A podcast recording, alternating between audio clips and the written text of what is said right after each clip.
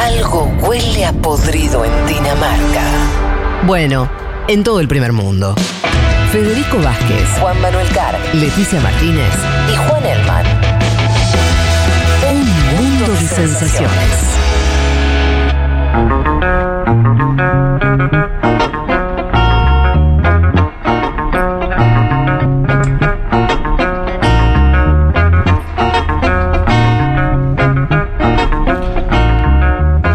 Bueno, aquí estamos ya en el tramo final de este programa. Eh, teníamos este último tema para tratar con ustedes, que tiene que ver con España, que tiene que ver con eh, la migración de África a España, eh, en un contexto político también muy particular, con el ascenso también de ideas de extrema derecha, que supongo que ahí también empiezan a, a- a poner todo un condimento, ¿no, Juan?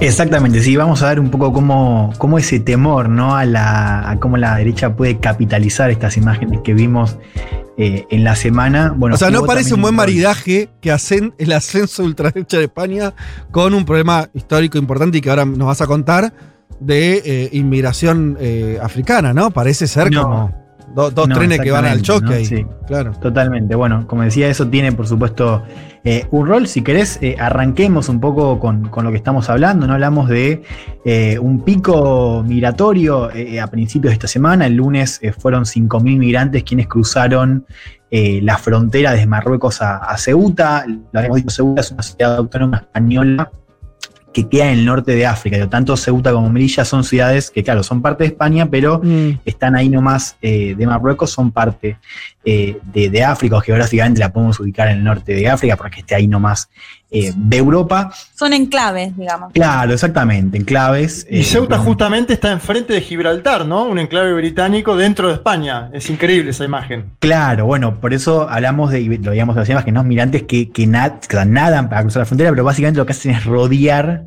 como un, no sé cómo sería, una, una- especie de roca y bueno, hay vallas también, pero bueno, básicamente imágenes que eh, hace tiempo no veíamos, al menos no con esa densidad, ¿no? Digo, migrantes que se tiran al agua eh, para alcanzar eh, la, la frontera, decía 5.000 el lunes, ya para el martes eran 8.000, un récord, digo, nunca España había registrado un número tan alto de entradas irregulares en, en su historia reciente al menos.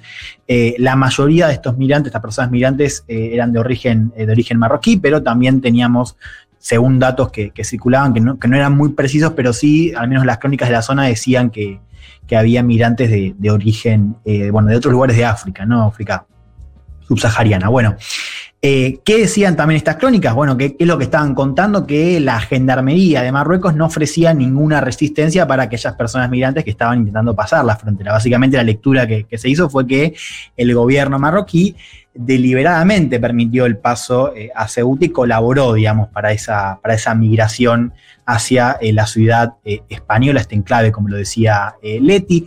Ya para el martes, el gobierno de Sánchez entró en modo crisis. Sánchez que tuvo que suspender un viaje a Francia, que envió también el ejército, esto hay que decirlo, digo, mandó el ejército también a controlar un poco lo que estaba pasando en Ceuta. Envió también un mensaje a los españoles, un poco, eh, Fede, acá ya empiezo a conectar con lo que decías vos, ¿no? Esto, este temor, si Ajá. querés, a, a que, a que rápidamente esas imágenes se puedan capitalizar, sobre todo con, con partidos como Vox. Escuchemos Sí. lo que decía eh. Pedro Sánchez eh, el martes ante estas imágenes en la frontera de Ceuta. Esta llegada súbita de migrantes irregulares supone una grave crisis para España y también para Europa.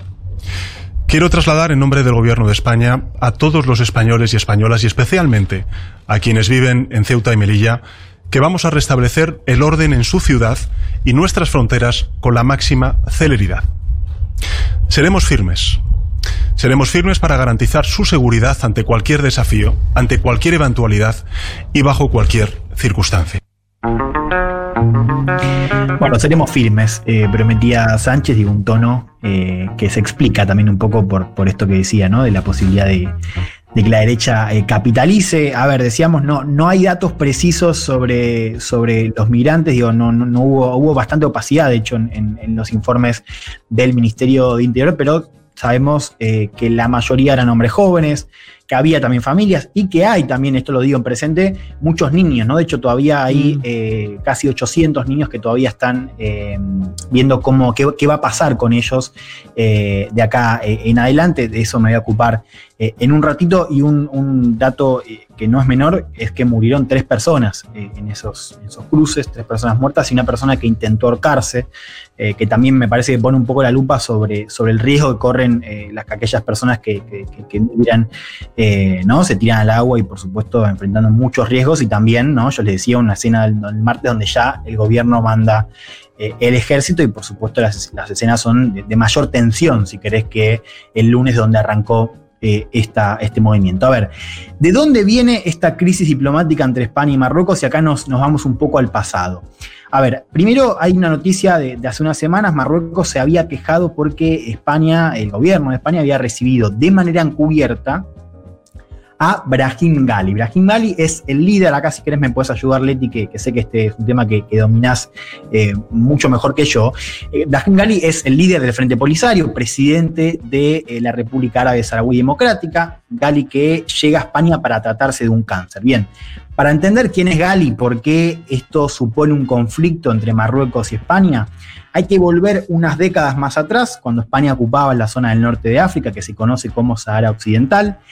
En el 76, España, digo ya ocaso del franquismo, España se retira Ajá. y ahí comienza una disputa territorial entre Marruecos, que después a los años se termina anexando ese territorio, y el Frente Polisario, que es el que representa a la República Árabe Saharaui y es el que tiene a Gali como líder, ¿no? El líder histórico que les decía fue tratado en España suscitando. O sea, básicamente España recibió a un líder eh, archienemigo de Marruecos.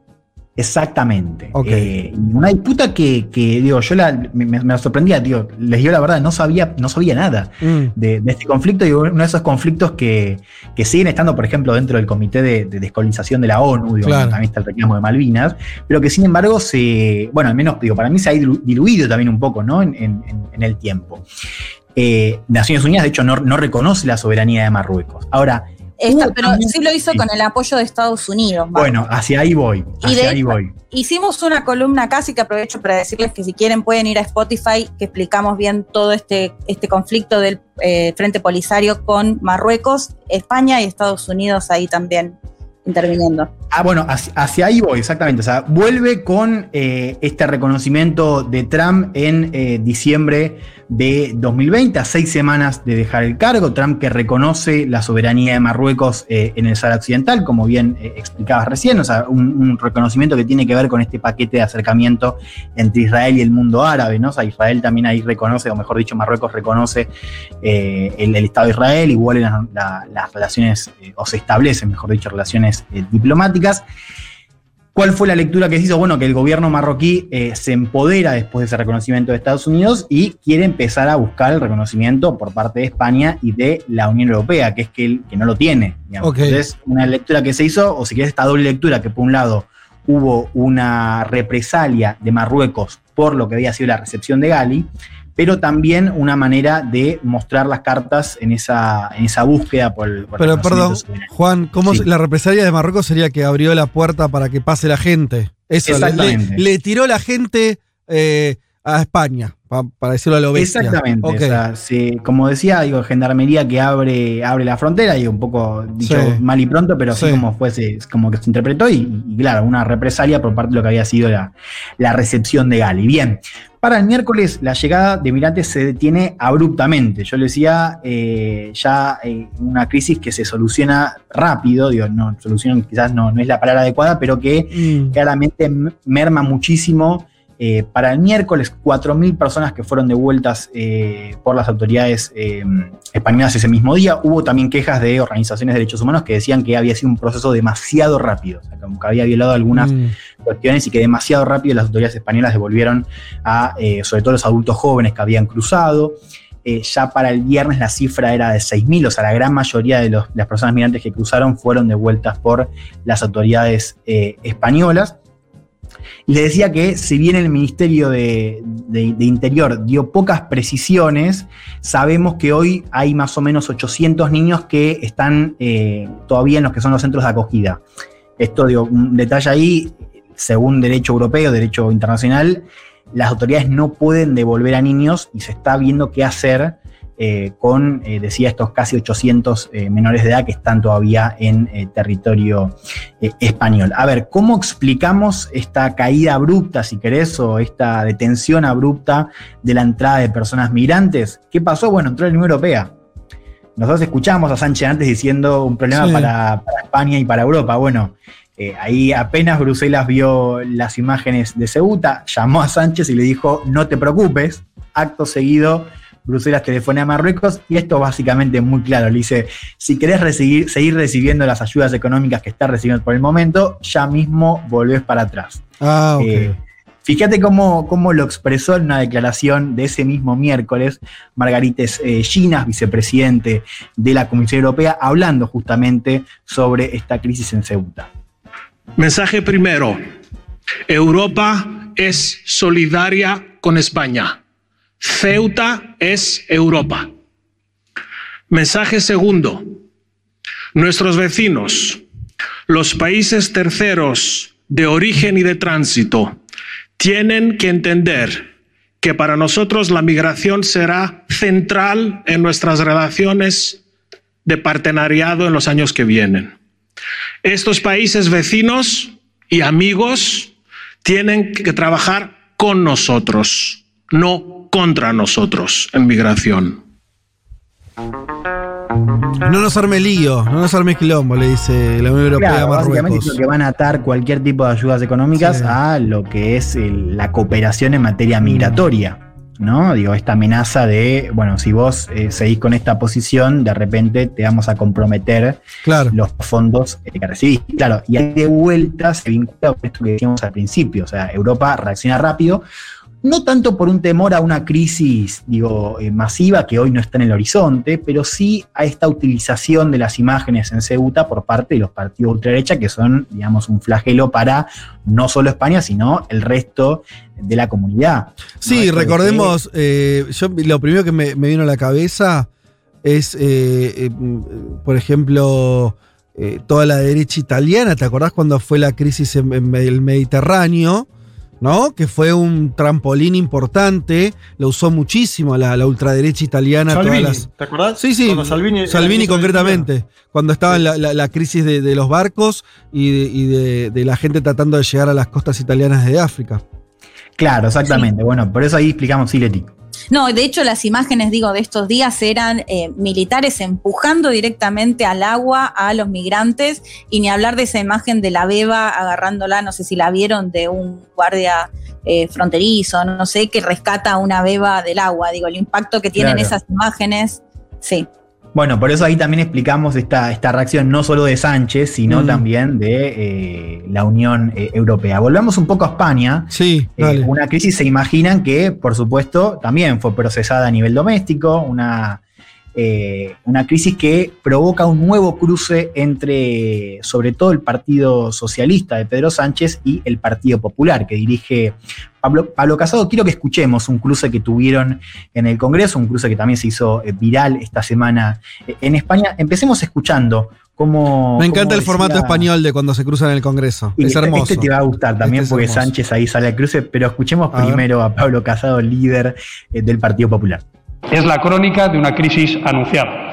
Llevamos advirtiendo de errores diplomáticos del Gobierno desde hace años. Así que espero que no sea demasiado tarde y rectifique. Y es que la mejor política exterior es una buena política doméstica. Pero el caos de su Gobierno es nuestra mayor debilidad fuera.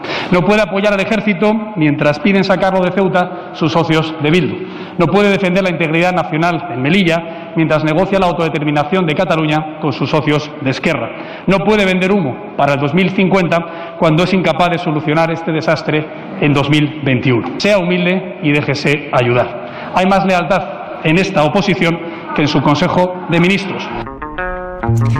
Bien. Bueno, Casado que ya no puede nombrar a Pablo Iglesias, ¿no? Pablo Iglesias se Sí. fue de se fue de la política partidaria, entonces digo, ya no aparece en estos discursos de Casado, pero Mm. sí vuelve a aparecer esta idea de, bueno, la pasividad del gobierno de Sánchez Sí. con Cataluña, que dicho sea de paso anunció gobierno eh, esta semana, pero bueno, claramente jugando esta, Ok. esta carta doméstica en esta crisis diplomática.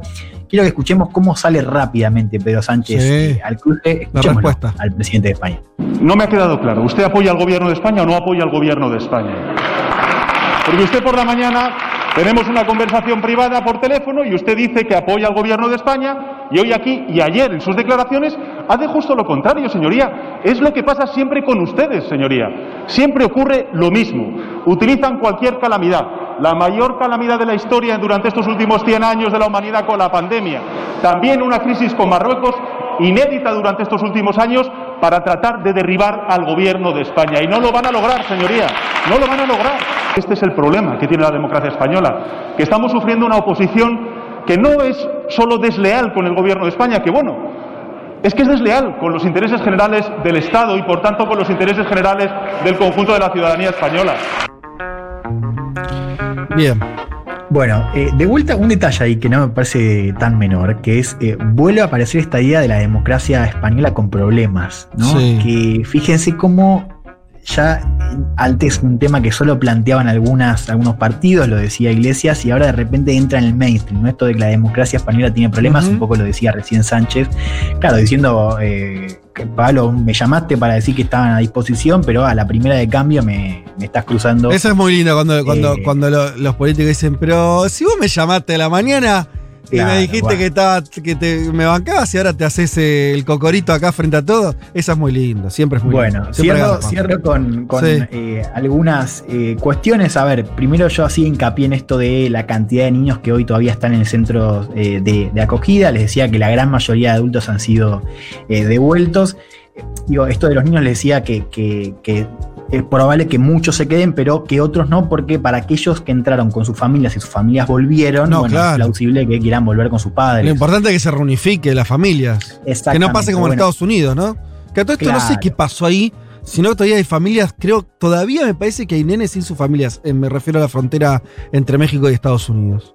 Ah, ok. Bueno, eh, eh, eso eh, en el caso de Ceuta está sucediendo. Claro. Hoy tenés, insisto, eh, casi 800. Y, y digo casi porque, vuelvo con esto, todavía no tenemos una, una información muy clara, un panorama muy claro de, lo, de, de- de cómo está la situación hoy eh, en esa frontera, cómo está siendo el tema de eh, la recepción de eh, migrantes. Lo que sí sabemos es que cuando se confirman eh, estas cientos de, de personas que van a entrar a España, bueno, ahí se va a venir otro debate porque el gobierno piensa distribuir estas personas migrantes entre las comunidades.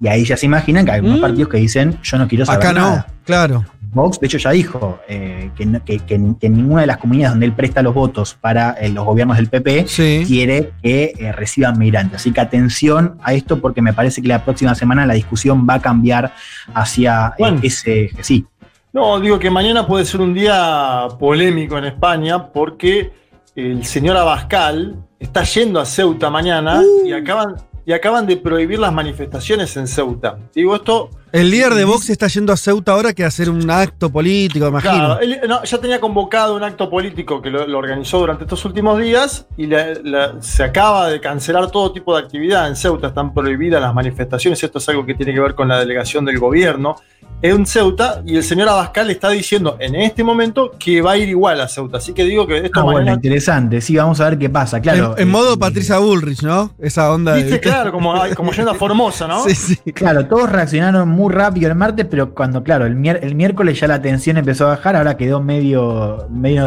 en offside- pero claro, eso que decís vos es importante, porque si no, si no lo van a dejar entrar, agárrate. Eh, a ver qué, qué pasa ahí en, en- Ceuta. Eh, así que también atención a eso y al debate por el tema de la recepción eh, de migrantes y la distribución. Este movimiento que también nos dice algo, si uno lo mira en la respuesta europea, sobre la susceptibilidad ¿no? de Bruselas, que ante cualquier movimiento migratorio sale rápidamente a cruzar al gobierno marroquí. Me parece que hay algo ahí para leer en esa reacción tan rápida de Europa. Recordemos también, quizás como preludio, estamos llegando al verano europeo, Europa que está eh, de alguna manera en otro momento de la pandemia o está empezando, si querés, a recorrer un nuevo momento de la pandemia, así que ojo también, porque hubo algo que se mencionó mucho en el discurso de Bruselas, que es que todavía no hay un acuerdo para el, para el pacto migratorio, así que ojo también a ver qué pasa con esta discusión migratoria a nivel comunitario después de las imágenes eh, de Ceuta. Y por último, Sí. eh, si bien es cierto que la tensión entre España y Marruecos bajó considerablemente, digo, Mm. comparado con lo que fue el lunes y martes, si uno advierte las razones estructurales, digo, esto de la disputa de la soberanía y el movimiento de Estados Unidos, sabemos que esta, estas escenas pueden volver tranquilamente en un futuro cercano. Marruecos que también mostró sus cartas y mostró esto de, bueno, si, si haces algo que no nos gusta, ojo que nosotros también de repente podemos decirle a la gendarmería que deje de detener, de detener eh, a las personas que intentan migrar y te podemos generar eh, bueno, el, el problema, entre comillas, que se le generó al gobierno eh, esta semana. Atención también a Bueno. cualquier tipo de roce a futuro. Bueno, veremos cómo sigue ahí la situación. Ojalá que por lo menos no haya más, más costos de vidas. ¿eh? Eh, bueno, muy bien. Mirá qué prolijos que somos. Mirá lo que es esto. ¿eh? Un, un mundo de sensaciones. sensaciones. Vázquez, Carga. Martínez. Elman. Información justo antes de la invasión zombie.